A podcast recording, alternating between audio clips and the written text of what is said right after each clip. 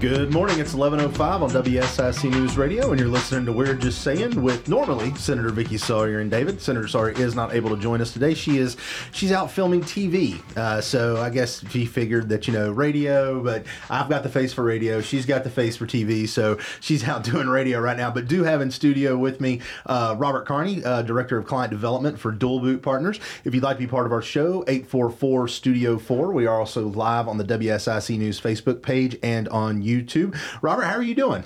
Wonderful, David. How are you? Doing great. It's great to have you here. So, for those who uh, don't know, uh, uh, Robbie, in addition to you know being in the private sector now, spent a good bit of time with the in the I guess we would call public sector, as it were, with a private partnership inside the um, Iredell County Economic Development Corporation and the Cabarrus County Economic Development Corporation. So, given that we are the topic of the uh, day, week, month, year, and decade around our area is growth, growth, and more growth, figured he'd be a great person to come in and actually have a conversation with and talk a little bit about sort of what he used to do, what he's currently doing, um, and sort of some things that we can glean from that. So, Robbie, as we sort of jump into this, uh, talk a little bit about sort of how did you get into the economic development world? Sure, yeah. Um, I actually had graduating from East Carolina University. My first jobs were in South Florida, kind of more business development, sales related. Um, but my hometown, Hickory, North Carolina, was kind of like my place. Um, right at the beginning of the um, Great Recession, um, I got to see firsthand kind of what happens to markets that get overheated, that start um, investing in uh, what I will say ways that that end, end up translating to a lot of bankruptcy, a lot of trouble. Um, I decided at that time to move back to North Carolina. I wasn't a, part or associated with that. I was still doing business development. I was actually in the publishing uh, industry at that time. Um, but in doing so, I had built um, uh, a resume of being able to grow business. Um, I had met with some individuals, some stakeholders in Iredell County, and they immediately thought that I might be uh, somebody that could shine a new light on economic development, and asked if I would be cons- uh, if I would consider actually kind of getting into this space. Um, fast forward after countless uh, interviews, interview process, stuff like that. I ended up um, being their number two in command for about a year, year and a half. Uh, I uh, got to mentor under a, a, wonderful guy named Russ Rogerson, um, who's who's up in West Virginia, running still running economic development corporations. Um, and then I took the executive de- director role, ran that for about a decade, um, and under that time we had an amazing run. We were ranked number one micropolitan in the nation for nine out of the 10 years that I got to be a part of it. So, um, got to do a lot of fun things, a lot of really unique, dynamic ways to, to challenge how economic development is done. Um, and those are some of the things that I'm, I'm most proud about and, and, what Mooresville and Iredell County is today. Oh, absolutely. So, like when you started in with um, Mooresville and Iredell County, and so for those who don't know, micropolitan is places under 50,000 in population? Yeah, that's okay. correct. Trying to remember what it was back from my days uh, back in uh, Mooresville, whenever, whenever we uh, got notified that we had uh, given that designation, I was like, great, what is that? So, I'm trying to remember what the population count was. But um, really, you saw an enormous amount of business growth inside of Mooresville while you were there, right? So, I mean, we had companies like, uh, I believe Niagara Water came mm-hmm. in, Carolina Bottling, um, Cardinal Glass, mm-hmm. NGK, uh, Lowe's Corporate, I believe, came in during that time. Correct. So, um, talk a little bit about sort of when you got into Mooresville, what were the things that, you know, you when you were looking at trying to attract business to Mooresville, trying to recruit appropriate businesses, what were the assets Mooresville had? What were the challenges they had, and how did you address them? Yeah, so great question. So Mooresville was this uh, amazingly dynamic community that had um, a board that was wanting to really aggressively grow in numerous ways and areas to grow jobs and, and healthy tax investment. The the thing that they didn't know was how to adequately present themselves to a global market. And that's that's the things that basically we worked on together is how are we looking at the real estate assets they had, basically land, how are we taking that land and making it really attractive to the things that make sense for us. So what we would do is we would work through we'd think about workforce, what are the workforce capabilities at, at that time and where were we trying to go? We'd think about land and real estate as far as what is going to add the most value to the community that's not going to detract from things like quality of life, um, things that aren't going to negatively impact roads and transportation infrastructure. It's really, really important of thinking about where exactly you're going to put your growth. Um, Mooresville was this community that was just really open to to saying like we know what we know, we know what we don't know. Let's let's or let's work together and figure out how exactly can we make ourselves a wonderful place to both live, work, and play. And through that, we had we had a lot of fun between NGK. I think we've uh, we built out two industrial parks um, totaling. Um, well over a thousand acres of, of, property. You have Niagara Water. Niagara was a, a unique one just because at the time that I was coming in as executive director. The town of Mooresville had taken on this massive water project. They were basically had, had, had uh, spent a substantial amount of money planning for their future and how are they they were going to manage water sources. Then comes the Great Recession. All of this development slows down dramatically, and now they have the um, cost of maintaining a massive water system without the usage. They brought that to, to me and said, Robbie, we're looking for a, a big water user. My, me and my team and a lot of other community members went to work, came to Niagara, Niagara Bottling, and basically made a case for why they should have a southeast location. And then that became like this big project where it's really you know uh, publicized uh, across the state of North Carolina that Niagara was looking to put in their location. And ultimately, after months of work and presenting and going through all the details and documents, it, it ended up landing uh, in in Mooresville, North Carolina. So that was that was a phenomenal project. it was us. an amazing project. And then sort of and then so um, what may, people may not realize is you started in the sort of South Iredell world, and then there was a sort of re- recombination, if you will, of the um, EDCs and all that, and you basically became president of all of Iredell County's Economic mm-hmm. Development Corporation. So tell me a little bit about. So you went from sort of having a more a smaller area of focus to an entire countywide. And to be fair, Iredell County is a unique uh, situation because the southern end, you know, more urban, uh, more developed, and then as you go and increasingly north and get past Statesville, much more rural, much more agriculture. So when you got into that role, how did you go about balancing where before you were sort of looking in the um, sort of southern region of a county to looking county-wide and balancing the responsibilities and the needs across the county? Yeah, so uh, to your point exactly, the the needs of of Statesville Troutman, Mooresville are very, very different. And and frankly, what the community wants for themselves was really different. And you have to understand what um, the residents, what the workforce, what what um, your elected leadership, they each have a strategic vision for what they're trying to accomplish in their community. And what you have to do is you have to think about that collectively, and then build a plan that actually resonates out in the market. So I always joke and say that if if an elected body in a community can give me a vision, if you can point to who you want to be, I can give you the roadmap of how to get there. The hardest part sometimes is them figuring out where exactly they want to go. But once they get that part correct, and, and we help with that, once they get that part correct, you can put together a plan of how you can actually drive that type of growth, that type of opportunity. And that's really what we focused on is, is the, the collective areas that Statesville, Mooresville, Troutman really had a lot of things in common and how we could actually build strategic plans that really matched who they were trying to be both short and long term for the future. No, absolutely, and I think when I think you hit the nail on the head. Right, each community had different needs of what they were looking for, what they were looking to be. But much like when we're kids, uh, trying to figure out what we want to be when we grow up, and some of us are still figuring it out. I, I, I just recently figured out what I wanted to be when I grew up, so it's actually been a little bit while. But it's the same inside of communities. The idea of figuring out, hey, this is where we want to be, this is where we want to go, and then having a collective vision, but also keeping a, a succinct vision through multiple elections election cycles always runs a little bit of a big challenge. You're listening to We're Just Saying on WSIC News Radio. We'll be back after the break.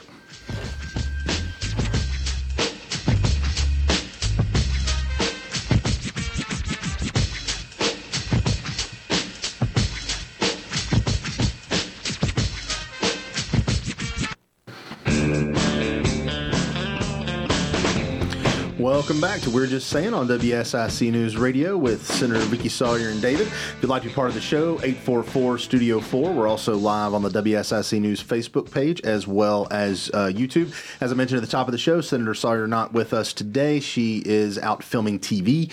Um, and so I have in the uh, studio with me Robert Carney from Dualboot Partners, client, head of client development, but uh, spent a lot of time as an head of Economic Development Corporation, first in Iredell County, and then uh, you moved on into Cabarrus County. So it's interesting. Cabarrus County, Iredell County, similar in many respects, but Cabarrus, uh, when you moved over there, it seemed like uh, you know it was a little bit of a different animal over there because they were. I mean, even though Iredell County was getting big, Cabarrus County just exploding and was in the midst of an explosion. Whereas, you know, when you got to Iredell, it was like, hey, it, now we have a catalyst and we're moving. Cabarrus has been going for a long time. So when you went over uh, to be head of uh, the Economic Development Corporation in Cabarrus, what were the differences and what were the new challenges you faced in going over there? Yeah, sure. So, um, Cabarrus County was so it's five cities make up Cabarrus County: Concord, Harrisburg, Midland, Mount Pleasant, and Kannapolis. Um, and they were already well into like this this growth or this growth momentum. What they wanted to do was pivot what what they were becoming, and so they brought me in. They said, Robbie, we would love for you to, the magic that you were able to generate in, in Iredell County, if you can help us replicate that. And they were really amazing as, as far as saying, like, we are an open book, show us the direction and, and we'll, we'll find a way to get there. What they were and what they were becoming, especially with the I 85 corridors, they were becoming this massive warehouse distribution center um, for, for the greater Charlotte and Southeast. And they said, while that's great that we're that we're there and we've got all this interest. We want to be more than that. We want to be something different that really increases the quality of job output as well as the tax investment. Warehouse can be very very lucrative, but at the same time, um, sometimes whenever you're talking about job quality and jobs, um, it can be very limited, um, as well as the the ongoing tax investment can be very limiting. So. We worked together and started focusing on how do we pivot them to more headquarter type locations more advanced manufacturing and kind of leaning on the workforce that Charlotte provides. And when you say advanced manufacturing, what is when, when what is advanced manufacturing? Yeah, basically, it's think of it uh, think about it as individuals with advanced skills. Okay, so it's it's a uh, the workforce itself has to be trained in how to do something that's that's relatively non-standard. So think university technical training, technical training schools, um, mentorship programs, things like that. The reason why those are important is because t- they typically demand higher wages, higher salaries, more stable income for for the individual and the family. So, um, so that was our focus: is how do we pivot the community and start capturing those types of opportunities? And that's through once again understanding who you are, mm-hmm. having a clear vision of where you want to go. All of a sudden, the map gets really clear for for a team like mine and, and the team that I got to work with of going out across the country, across the globe, and starting to showcase all the assets that we have to start driving projects in that made a lot of sense for for those types of things. One of the most recent ones that I think um, the audience will be aware of is, is Eli Lilly. They've put together a multi-billion-dollar um, biopharmaceutical manufacturing facility that is the byproduct of really good strategic planning and then going after the things that make sense for your community. So that's one of the it's it's unique. It's one of its kind um, for this side of um, of North Carolina. It's more known to the RTP, but this is the first of its kind actually coming to Charlotte. So there's nothing else like it. Absolutely. And I remember um, when you were um, head of the Economic Development Corporation there in Cabarrus, I remember you took um, a fairly extended trip um, over to China. So China, obviously, a lot of investment um, in the U.S. Obviously, a lot of products coming from China, but I think a lot of people don't realize the amount of investment and mm-hmm. sort of business that China was doing inside of inside of you know United States and North Carolina specifically. So when you were there, is like what what exactly gets you to over to China to talk about talk with business folks there? Is it like is it an email? Is it a phone call? Like is it what what is it that, that gets you over there with with leaders and things like that to have conversations about businesses? Sure, yeah, it's all networks and relationships. So it's it's understanding how decisions or how these large like corporate decisions are made, and then understanding the networks that they flow through, and then basically working with them. So just like you, everybody knows a real estate broker. There's real estate brokers exist, but for really, really large companies. And then you have um, uh, government entities that you work through, a lot of different uh, entities that all facilitate these types of things, working through them, making sure they know very plainly who you are, who you want to be, and why you make sense for certain areas of industry. That's how all of a sudden it starts leading to these types of, of opportunities generated. So, so yeah, at, at times I was over in China, I was in South Korea, I was working with some really, really substantial projects that were looking to to locate in Cabarrus County. So one of the things that's always fascinated me is, you know, I, I grew up in the mountains of North Carolina, and so um, going from the mountains of North Carolina down to Charlotte was a bit of a culture shock for me coming out of there. Talk to me a little bit about going from North Carolina to South Korea or to China and how you culturally do business outside of the United States in some of these countries. Like, what do you do to prepare? How, what are the questions that you ask? How are you? I mean, is it you know go on and Google how do I do business in South Korea? Like, what is it that you have to do to set yourself up? I mean, yeah, there's there's plenty of stuff that you do to prepare. I mean, the funny thing that I've done is I always look for a place of commonality or something that will be understood. So for one particular uh, Chinese-based company, it was a Chinese-based headquarters that wanted to move their their global headquarters to to Cabarrus County. I knew that Michael Jordan is a global brand, and at the time with his ownership of the Charlotte Hornets, I literally pointed to Uptown Charlotte and said, "Michael Jordan and the Hornets are here. Your site is here." And from me making that simple, silly statement, the entire dynamic of our conversation changed because the entire team they're like, oh, huge fans of Jordan, huge fan of, uh, fans of the Charlotte Hornets, and from every uh, from that point forward, we had a point of commonality that we could actually start building a relationship. So it, I mean, silly things like that that you do to try to find this way to connect with with potential opportunities. Then from there, everything starts to blossom as you start to find that the things that motivate them, the things that your communities are looking for, and you start really playing matchmaker at that point. So once you've gone over there and you've sort of seen what they're looking for, they've you've had you made connections, you seem to have like built a good rapport then you come back right? And you have a um, elected body that mm-hmm. you've got to convince. You've got probably uh, economic de- investors with your economic development corporation that you got to convince. Cities uh, potentially uh, mm-hmm. depending on where you're looking to headquarter this.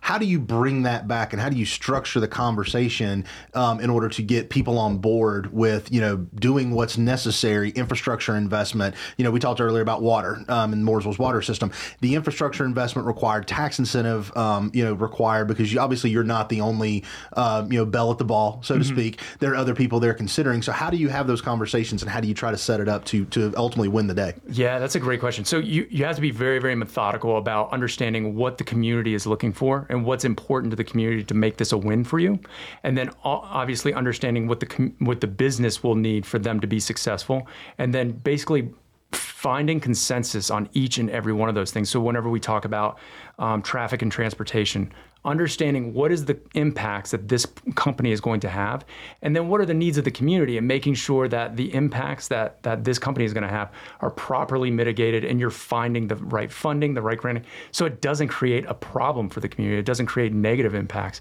Um, but then when you're talking about utilities infrastructure workforce all of those things, you are at the table with stakeholders, with community leaders, talking to them, educating them, getting them to really understand what this company represents, what they're going to do that's a positive benefit, and then um, really outlining what are the things that are we need to make sure that we're focused on that could be a negative and minimizing those, figuring out how you get ahead of those challenges, whether working through infrastructure challenges, land use challenges, um, uh, utilities, roads, things like that getting far ahead of those.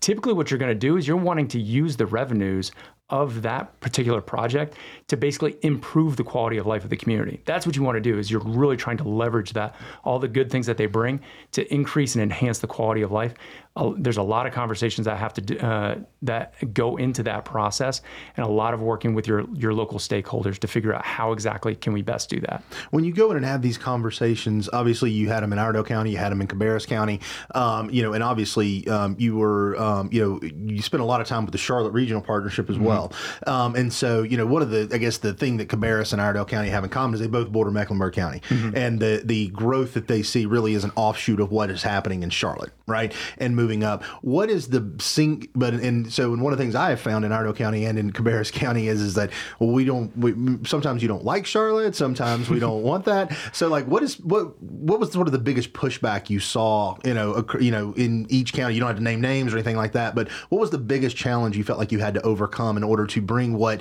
is a great economic development opportunity into a county, but you're getting resistance? Um, yeah, as I say, so so first off, each community basically always feels like they're the redheaded stepchild. Like every, it doesn't matter. Every community feels like they they are being slighted by somebody else, and we have to work despite that that uh, entity. And so I always kind of that made me chuckle through the years. um, but yeah, collectively, everybody feels like you know the um, focus, the attention, and the resources that Charlotte gets at times sometimes is out of balance with with the needs. Um, from Charlotte's standpoint to some of the the um, outer ring communities. Um, I've seen a lot of that as, as far as what is Charlotte trying to do and accomplish, and what is our strategic plan based upon that? Because they are going to have a lot of Im- impact and influence. What I found is really working with Charlotte and having great relationships, understanding where they're trying to go, and where that makes sense for your community moving forward, and where it doesn't make sense. So um, once again, as Charlotte was exploding, um, you had Concord that was all of a sudden becoming this distribution hub for Charlotte. They didn't want to be that. They made it very clear. They're like, distribution is important, it's wonderful, but we need to be more than this. And so, working with that knowledge in hand, you could start to pivot the community to a place that's that's much better for them. Uh, um, so yeah, yeah, yeah. Go ahead. No, when I was just going to say, and I think that's one of the things that um, you people don't get is like you don't want to be just like you said they didn't want to be just that distribution center. You also don't want to be just a bedroom community. Mm-hmm. You don't want to be somewhere where people just live and then commute into Charlotte, right? Not at and all. I think a lot of times people, you know, when you start to get out, right, it's like people. I mean, if you've driven down I seventy seven, you see them going down all the time. But you want to be more than just that business community, or more than just the bedroom community, because you want people living, working, and playing around you because that's tax revenue. Mm-hmm and that's less traffic because if they're staying with you, they're not going down the interstate, and you get the tax revenue. Absolutely right. That's beautifully stated too. Thank you very much. That's why they pay me the big bucks. You're listening to We're Just Saying on WSIC News Radio. We'll be right back.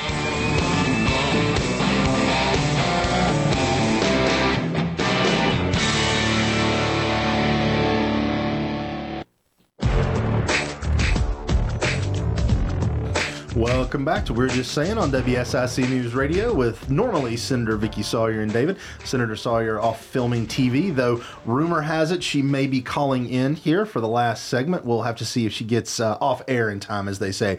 But if you'd like to be part of our show, 844 Studio 4, we are streaming live on the WSIC News Facebook page as well as YouTube. Uh, I've been talking with uh, Robert Carney from uh, Dualboot Partners, uh, previously of the Iredell County and Cabarrus County president of the Economic Development Corporations in each of those counties. So you took sort of an interesting step um, after Cabarrus County. You went from trying to recruit businesses into um, each of these counties to actually going to work for Dualboot Partners, where basically you're helping build businesses now. So talk a little bit about that transition and what you've been doing at Dualboot.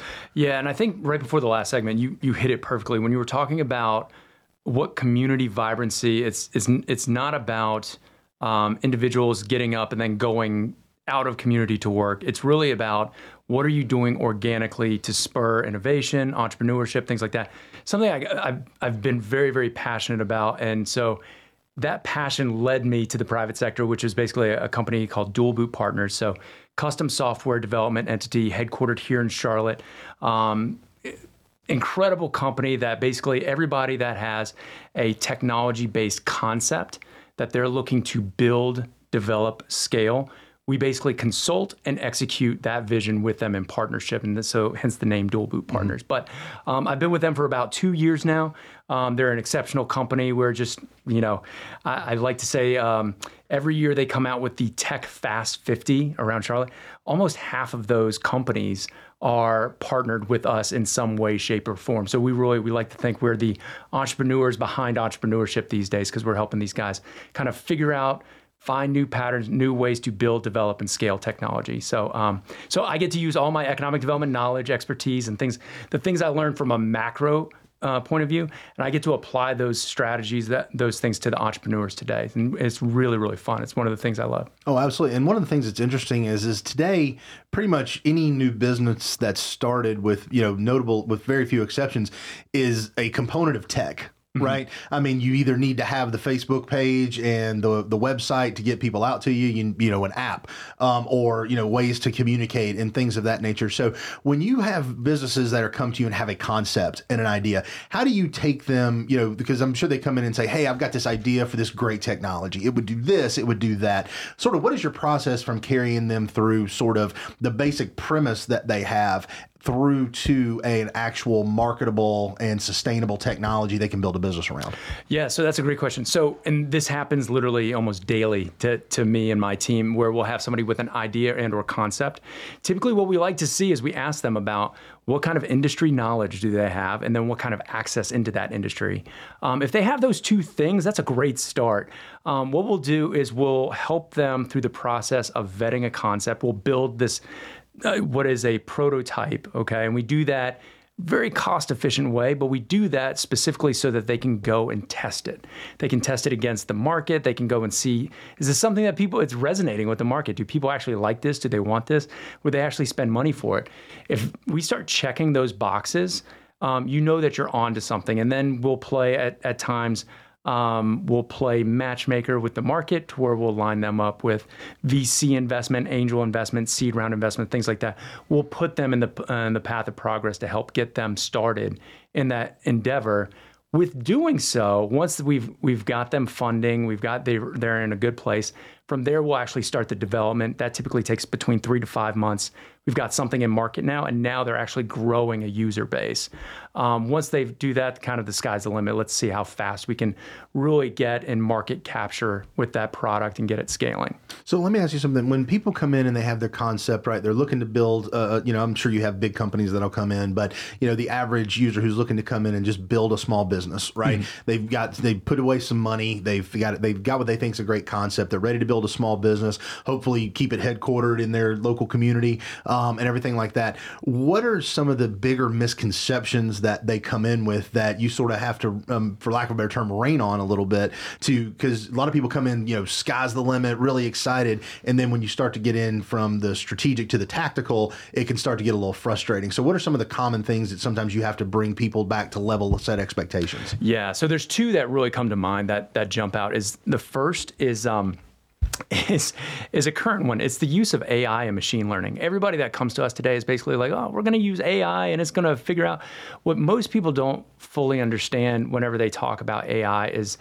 to use any type of true like machine learning technology. It's kind of like birthing a child. Machine learning, they forget this very key critical piece to that. It's called learning. It actually has to learn for it to be correct. And that's a big thing that most people, they all automatically today in today's nomenclature assume like, oh, I'm just going to, you know, input some AI or uh, machine learning algorithm and everything's going to be peaches does not work like that. There is a whole learning curve, and typically, so you're saying it's a little more complicated than like going out to ChatGPT and saying, "Write me a poem based off of this." That's funny. yeah, as I say, yeah, it's you. You can do it, but it if you're in an industry or something that has to be correct 100 percent of the time, as I say, that's the biggest problem. Is you can you can start leveraging machine learning, but you have to give it the grace to be wrong because that's the learning part of it. It, ha- it, it gets better as it grows, and you got to give it some time for it to grow. And a lot of people don't just they don't see that piece of the puzzle. The other thing I see all the time, ideas, everybody's got an idea. Their ideas are, you know, a dime a dozen, everybody's got them. It's the founder, it's the person that's actually wanting to build something, having the wherewithal to really invest themselves in the concept and watch as an idea or a concept faces challenges, faces obstacles, how they start to pivot that idea because everyone does. It always everybody has a great idea as they take it to market, they'll see that something that they didn't see is now in their way. And how they continue to push, how they continue to pivot that idea, how they conti- continue to maneuver, that's what makes all the difference. So Ideas are easy. If you just have an idea, well, that's great. That's a really good start. But do you have the intestinal fortitude to take that idea to to really making it something um, phenomenal? That's that's that's the big difference maker. And I try to tease that out whenever I'm working with entrepreneurs. So in the market right now, with people bringing things to you and everything like that, um, what are the sort of the headwinds that people are facing right now in trying to get things off the ground? Yeah, that's a great question. Just funding. As I say, with with what's happened recently we went through kind of a renaissance of, of early stage funding where it was it was much easier. Um, if you are a an entrepreneur that has some past success, or had a, lot of things that you have done very well. Typically, you could you could se- secure funding. That has become very very limited. Um, we think that's going to be relatively short term. Actually, we're already starting to see some some tailwinds coming back. Um, but that's probably the biggest challenge that we're seeing is individuals that are still at the earliest stage to where they haven't proven that they've sold it or there's necessarily a market for something that are asking for third party funding or outside entity funding that are having challenges with that. We're trying to help them revise their messaging early you know kind of guerrilla tactics ways to show that you actually have something that resonates with the market um, is where we're, we're trying to help them focus their energy so they can build that user base to capture funding. But that's where most of the uh, the headwinds are today. Gotcha. And when you when when you advise these folks, you mentioned earlier that you know people come in with a concept and stuff like that, and you'll actually you know help connect them with um, angel investors, VC, and things like that when you're talking to someone who says, "Yeah, I've got an idea, I've got a marketable concept, I feel like this is going to be great, but I need the funding," and they're connected to you know going to talk with a potential investor. What is it that they have to make sure they're going in and and communicating clearly to get buy-in from an investor? Yeah, I mean, basically that there there is a proven market and that there's a proven demand for for what they're the, the concept that they're trying to execute on. Um, and there's a lot of creative ways to do that. A, a, lot of times they think they need to have this fully built out product or whether it's a software application or app on their phone that it has to be built out before you can prove it. No no no. There are easy simplistic ways that you can basically start proving that there's a model that works um, and a lot of times the VC they're looking for that, or the angel investor they're looking for that. If you can't actually built out the whole thing. Right. And real quick before we go to break, we do have Representative Jason Saine, I believe, calling in to the Senator's show. Obviously, she's not here, so he's come to take over. Senator uh, Representative Jason Saine, how are you doing this afternoon, sir? well, I'm great. Not here to take over, just to say uh, hello to both you guys. Uh, nice surprise. I, I, hadn't been in the car, been able to listen, and uh, tuned in, heard you on, heard Robbie, and I just want to say, you know, uh, I appreciate. I know you've been talking about economic development because because you got Robbie Carney on, and uh, and look, man, he has done more for this region, uh, not just uh, at Mooresville or Cabarrus or wherever. He has done more for this state and for this region on economic development than than most elected officials. He is uh, on top of it, and just want to say thank you. And I. I, I'd heard his voice. I was like, man, I, I, everybody ought to know just, just what a great job he has done. Robbie, thank you. Thank you so much. Thanks, Representative yeah, for calling in. Wow, and, and so obviously, obviously, uh, you uh, put the feelers out to get uh, people calling in, bucking you up. I, I appreciate that. You're listening to We're Just Saying on WSIC News Radio. We'll be right back.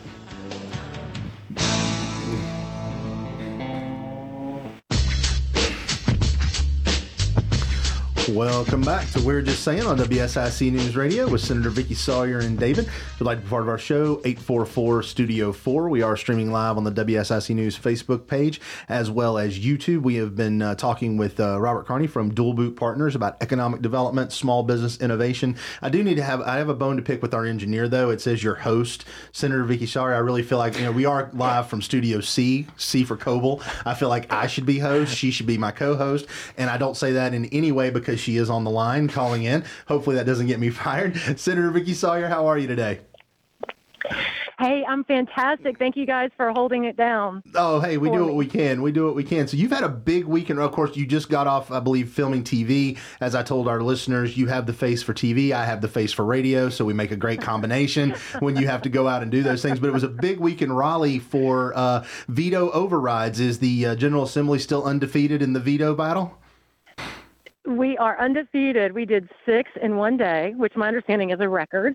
Um, and understand that Governor Cooper is basically just going to veto everything we send to him at this point, um, and just you know give us that extra step. But yeah, these were some really heavy pieces of legislation that we um, had worked on and needing. And one that I've been championing is the fairness in women's sports. So I'm just protecting women and women's sports, and now in North Carolina, it's become law that uh, biological men will not be playing in female sports, um, both in K through 12, but also at the collegiate level. And that is fantastic. And you really have been a, a, leader in that from really the beginning on this. Um, obviously, you were, uh, you know, you, you played, uh, you know, sports, um, you know, growing up. And so I know the passion that you had around this was key. And so, and I think it's something we talked about at the last show. It was still amazing that this was a point of controversy, that this was something that could even be controversial. But you really hit some headwinds and everything like that. So to get this through, to get the veto override done, huge credit and, and, and congratulations to you. Yeah, thank you so much for that. I, I actually teared up on the floor when it passed because I was just so passionate about this. Because really, what is on the line is the structure of all of female sports. If so, uh, Sylvia Haskell or Hatchell, excuse me, who's a UNC uh, Chapel Hill women's basketball coach for many years. She's in the Hall of Fame. Um, definitely, um, you know, independent uh, registered voter, I think. Um, but she is pro women. And what she said is, as a college coach, she is paid and hired to win. If biological men are allowed to play at the collegiate level in female sports, then she's just going to give all of her scholarship money to biological men.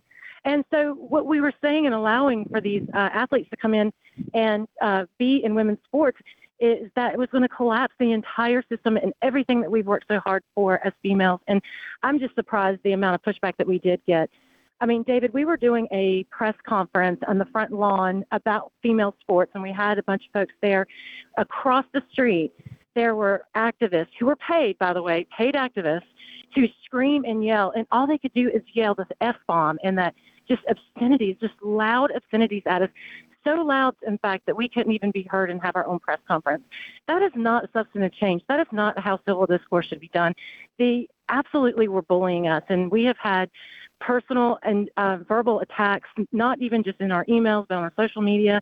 The amount of just hatred and vitriol from these people who are activists in, in this trans legislation is just surprising to me. Um, but no matter how hard they uh, yell and scream and call us names.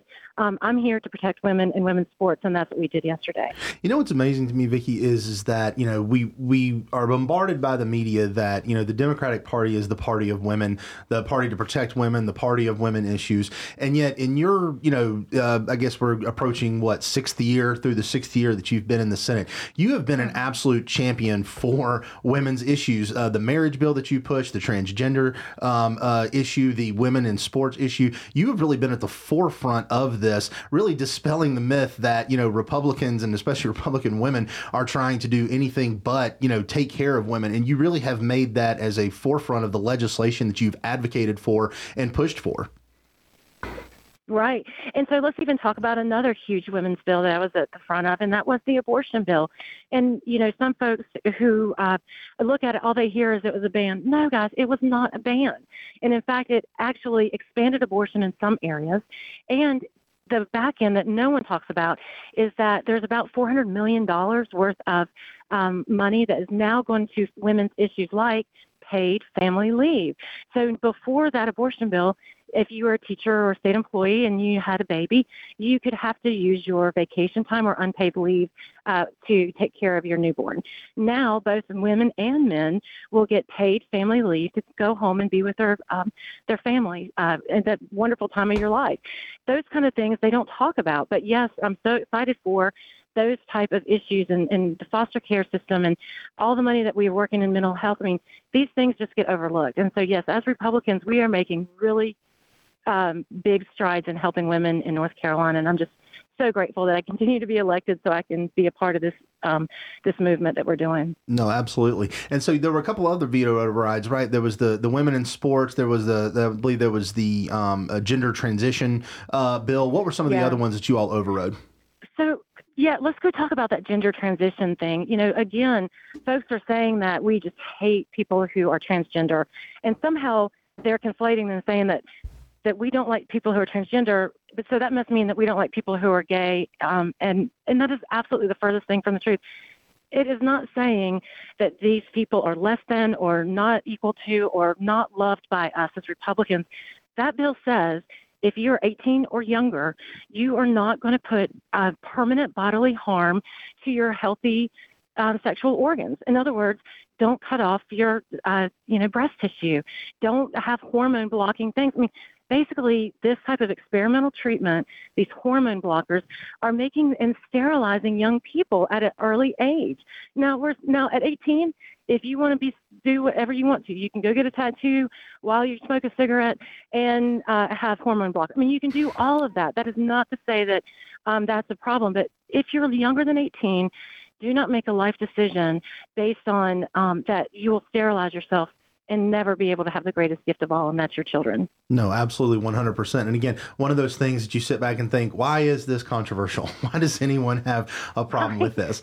But um, uh, outside right. veto overrides, it is, um, it, we are hopefully seeing the uh, end to the budget season. I know that uh, you and the other yeah. representatives down there have been have been budget weary for a while now. Uh, where are we at in the budget, and is this, is this going to happen sooner? Yes. So we are. Uh, looks like the corner offices are have got most everything um, hashed out between the two of them. Now it's going back to what they call senior budget writers and chairs to uh, find out the differences between the House and the Senate on what they call member request money. Um, that's where we're at. It's really positive. September 11th, it looks like, is what I'm hearing from Senator Berger's office, is when we'll probably will, we'll see this budget. And it's just difficult. Um, you know, if you look back at history, even when the Democrats were in charge, they only passed a budget before July 1st about 40% of the time. So more times than not, the budget didn't get passed by July 1. So this is nothing new. It is, happens every year. It's just the process. It's just to speak of the process about it. So uh, grateful that we'll hopefully have it on September and uh, looking forward to it. Uh, finally getting it done. Um, so I know there's some folks out there who work for the state who are excited about getting raises, and we want to make sure that we deliver and make good on that. In addition to the raises, what are a few things that uh, folks can expect to see coming out of this budget that uh, you think that uh, uh, make for make for good fiscal policy? Yeah, well, you know, something that's been controversial, but I actually support has been Medicaid expansion, and so Medicaid will be expanded once this um, budget has been passed. Now, that is actually good fiscal policy now because the federal government has um, said that the, and continue to reimburse the state up to 90% of all the costs. Right now, we have Medicaid. Um, we only get 66 cents back from the federal government, so this is just basically North Carolina standing up and getting their share um, instead of donating that money to other states. So that is something that's going to happen, and that's health care for those folks who are the working poor who don't uh, qualify for um, what folks call Obamacare. Um, so they make too much money for that, but not enough um, to actually be on Medi- Medicaid uh, normally. So this, these are people who need the health care, and we're going to give it to them, and that's going to be something that I believe um, will be transformational for them and their families. No, absolutely. So, um, real quick before we let you go, um, you know, now that you, you know, you, you've gotten very good at doing the TV thing and everything like that. like, you know, when you come in now, at what point when you walk into the studio are you going to have an entourage? Because I really feel like we're getting to that point. a few hangers on, some security. Like, am I going to have to start making appointments with you? Are you going to tell me no eye contact? Like, what are we getting into? What are we getting into here with your TV with your TV stardom? I, uh, I think we're going to be just fine. I'm going to take the Richard Burr, Senator Richard Burr approach, and just be alone on my own, and uh, no entourage um, for me here. And with no socks on. It would be nice to have a driver, though. oh, you do. It would be nice for you. I, I, actually advocate for you having a driver. I have ridden with you, and what I always love to say about Senator Sawyer when I ride with her is that driving's just not a priority for her. and so, no. no. well, Vickie, thank you for calling in. Hopefully, we'll be back together next week. But uh, great job this week down in Raleigh, and hope you have a great weekend. Thank you so much, guys. Have a great weekend. Take care. That was Senator Vickie Sawyer calling in uh, here at the last part of the show. So as we wrap up, I want to thank uh, Robert Carney for being with us today uh, from Dualboot Partners, and uh, it was a great conversation. It's something I'd, I'd failed to mention, obviously. Um, you know, when uh, when you started out the catch, is like you've taken all this knowledge and everything like that, and you're actually looking to take a sort of sidestep back into the public arena. You are a candidate for office uh, in the town of Cornelius this time around, right? Yes, that is correct. So really, you just couldn't stay away. No, as I say, I've got too much passion for doing good things in community. So now I, I, get the chance to, to potentially do that for, for my hometown of Cornelius and, and make a real impact, a real difference. So I'm excited about that opportunity. Yeah, absolutely. And uh, best of luck with that as well. As we go into uh, the uh, weekend, hope everybody has a great one. Just a reminder, it is municipal election season. Just a reminder, you do need an ID to vote uh, in your municipal elections. If you do not have those, you can go to your uh, county board of elections offices and you can get one for free. They are good for 10 years. So highly recommend that you do that. I can't imagine there's a ton of those being given out because I still have I've yet to meet anyone who doesn't have an ID, um, you know, over the age of 18. But apparently they're out there somewhere. So, but um, it has been great time talking to everybody uh, this week. We hope everybody has a great weekend and uh, take care, be safe, and we'll talk to you next week on We're Just Saying. This is David signing off.